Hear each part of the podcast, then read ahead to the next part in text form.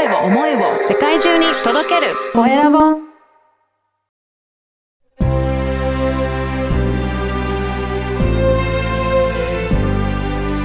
経営者の志こんにちは、コエラボの岡田です。今回は、不動産専門やめない採用コンサルタントの永田正美さんにお話を伺いたいと思います。永田さん、よろしくお願いします。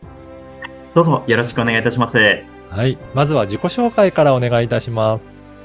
はい。えっ、と、自己紹介をさせていただきます。え先ほどちょっとお名前ありましたが、永田正美と申します。はい。えっ、と、先ほどのちょっと肩書きでも不動産専門やめない採用コンサルタントということで、まあ不動産業界専門で、うんえー主に採用の支援というところの事業を展開している、えーものでございます。本はい。どうぞよろしくお願いいたします。よろしくお願いします。この不動産専門という部分に、不動産業界になんかこだわっている理由はあるんでしょうか？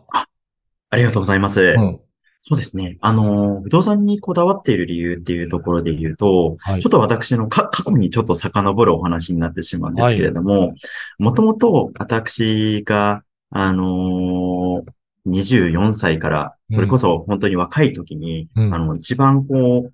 キャリアを長く過ごしたのは不動産業界でずっと営業のお仕事をさせていただいてたんですねそう。なんですね。はい。で、不動産ベンチャー企業に1年半勤めた後に、あの、住友不動産っていう、うん。えー大手デベロッパーで、あの、新築分譲マンションの営業を、はい大体約3年半くらいというところで、あの、ご経験、経験をさせていただいて。うんで、それも、もともと不動産業界に入ったのも、実家が大家の息子っていうところもあっなんですかて、。はい。全然賃貸経営がうまくいってないっていう親を見てですね、あの、ちょうど私が卒業した後、親はもう子供全員送り出して、ようやく余生を楽しんでもらえる、楽になるだろうなと思ってたら、今度はなんかその不動産が原因で、はい。めちゃめちゃ喧嘩しているっていう親を見て、おー。なんか全然なんか不動産を持つことで幸せになってないんだなっていうところを、うん。なんかふとなんか家族のために何かできることないかなみたいなところで、なんか不動産業界に入ってみようっていう形で、門戸を、あの、叩いていて、で、実際に私自身もですね、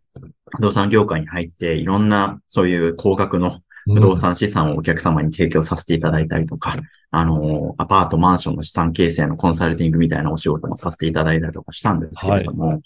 あの、不動産サービスってすっごく、まあ、素晴らしいものというか、うん。本当にそれを賃貸経営とか、新しい経済的な不安がなくなることで、それこそ次の人生のステップであったりとか、はい。自分のやりたいことの自己実現をされている方をたくさん見てきて、うんまあ、なんて素敵なサービスなんだっていうふうに、心から、あのー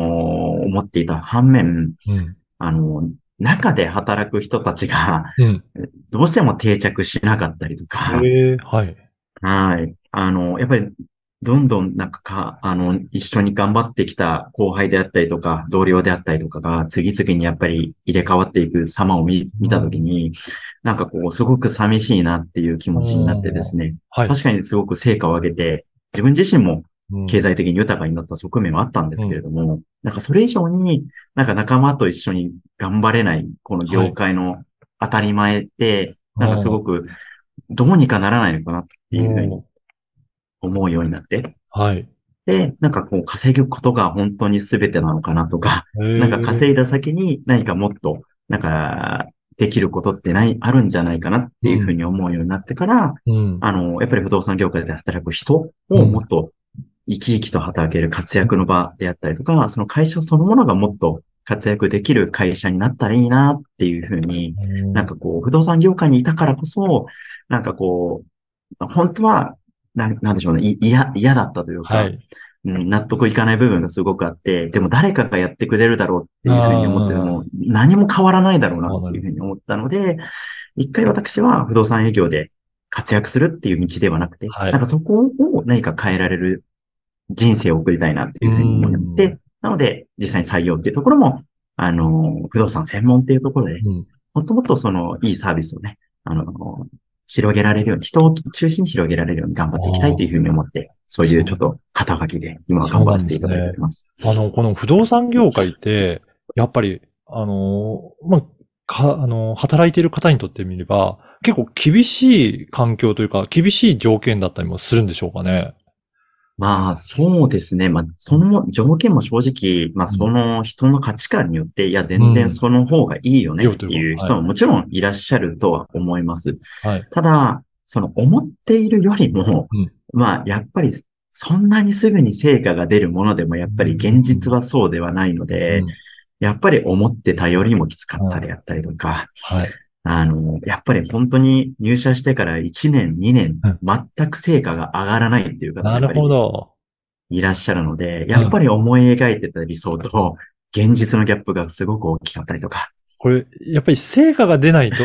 なかなか稼げるようにもならないような仕組みになってるんですかね。そうですね。もう成果が出ないことには、結局売上利益を生まない状況がずっと続くわけなので、はい。やっぱり居心地はずっと良くないですよね。ってそうなんですいうね。。あとはまあ、これは全てではないです。やっぱり管理するマネジメントされる方も会社経営としても、うんじゃあずーっと売上が、利益が生まない、うんまあ、経営資源を抱えていることに対して、はいか寛容なマネジメントがし続けられるかっていう問題も、なるほど。やはりあります。うん。やっぱり業界としてもそういった意味では、やっぱり辞める人も多くなってしまう原因にもあるということですかね。そうですね。だから逆に言うと、やればやった分だけ稼げるだけで、はい実態の部分の情報提供がないまま、うん、うん。文句をやっぱり叩かれる方が非常に多いんじゃないかなっていうところも、はい。あのー少し課題になってる部分なんじゃないかなっていうふうに私は感じてます。これを長田さんはどのようになんか変えていこう。まあ、えー採用コンサルとして対応していこうというふうにお考えなんでしょうか？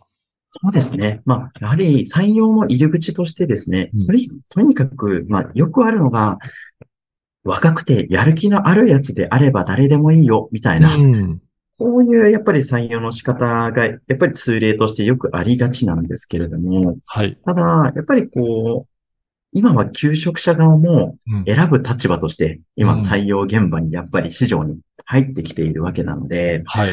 やはりこう、そのやる気をわざわざ投資する選ばれる会社になっていますかっていうところから、やっぱりこう見直さなきゃいけない部分があって、はい。なので、やっぱりその採用要件っていうところであったりとか、そもそも会社としても人を雇うっていうことの考え方を変えていくっていうところ、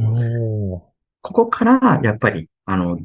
とにかく人をかき集めて面接しましょうだと、あんまり本質的には変わらなくて、うんうん。じゃあ本社だったらどういう人がそもそも活躍してるんですかねうんっていうところをうん、まあ簡単に言うと、すでに活躍されている、その、その会社の環境でリソースを使って活躍されて長く続けられてる人が一つの答えだと思うので。そこから、じゃあなんでこの人は続けられて活躍されてるのかっていう、ちゃんと要因を分析して、やっぱりそのに近い方をやっぱり採用していくっていうやり方うんを取っていく。まあ、やっぱりその会社ごとに活躍する要件をちゃんと、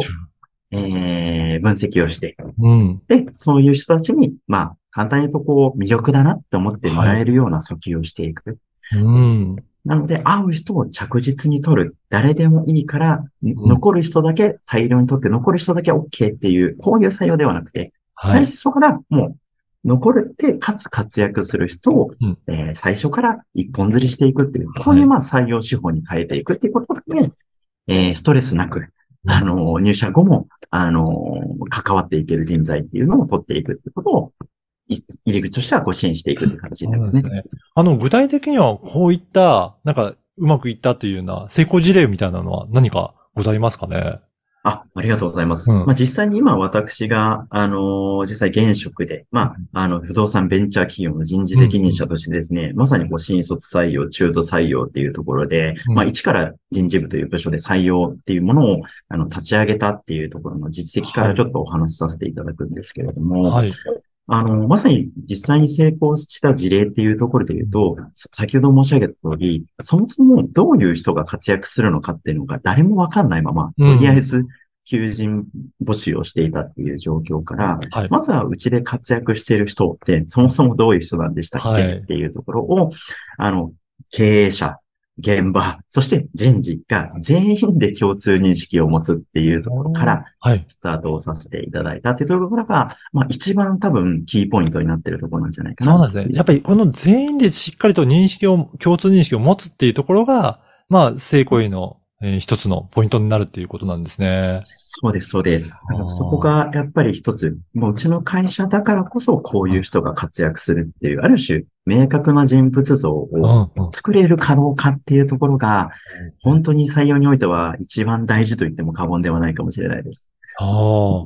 ありがとうございます。この番組はですね、経営者の志という番組ですので、ぜひ、永田さんの志についても教えていただけるでしょうか。はい、ありがとうございます。えっと、私の志についてはですね、あのーまあ、肩書きの通り、まあ、不動産業界、まあ、もう端的に言うと、ブラックな不動産業界を塗り替えるっていう志を掲げておりまして、はい。まあ、どうしてもこう、大量採用、大量離職、まあ、弱肉強食で強いものだけが生き残ればいいよねっていう、こういう採用の世界観から、逆に言うと、みんなが逆に言うと活躍できる。組織としていい不動産サービスを提供し続けられるっていうような、そういう採用、人を変えることによって、そういう素敵なサービスを作れる不動産会社を増やすことで、うん逆に言うと、そういうちょっと不動産業界ってブラックなんじゃないかとか、えーそういうイメージを払拭して、最終的にはですね、それこそ人気、人気職業ランキングとか、はい。そういったところが、不動産コンサルタントとか、うん。そういう不動産営業とか、うんそういった人気職種に転換するっていうような未来を私は作りたいというふうに思っています。いや、本当そうですね。だからそういった採用の仕方を少し変えるだけでも、その会社に合った人が来てくれるようになれば、会社としても変わると思うので、ぜひ、こういったところ、なんか興味あるなという方は、実はセミナーも開催されていらっしゃるんですよね。はい。そうなんです。あの、毎月ですね、オンラインセミナーを開催しておりまして、うん。えっと、うん。えー午後の6時からですね、ちょっとお仕事終わりのタイミングになるんですけれども、うん。2時間ほど、あの、ウェビナーを開催しております。ですので、まあ私が現場で、あの、まさに培ってきたことだったり、あとは理論的な戦略っていうことですね。うん採用の戦略の作り方、主に中小企業の経営者様であったりとか、あの、一人で人事で悩まれている採用担当者様向けの、あの、セミナーを、あの、毎月開催をしておりますので、あの、ぜひ、あの、採用に少しでもお困りの方であればですね、あの、ご参加いただけると嬉しいなと思っております。わかりました。あの、Facebook と、あと LinkedIn のあの URL も掲載させていただきますので、ぜひそこからご案内もチェックいただければと思います。はい。はい。あと、ツイッターもやられてるということなので、ツイッターのリンクも、えーこのポッドキャストの説明欄に記載しておきますので、ぜひそこからチェックいただければと思います。よろしくお願いいたします。はい。今回は、不動産専門やめない採用コンサルタントの永田正美さんにお話を伺いました。永田さん、どうもありがとうございました。どうもありがとうございました。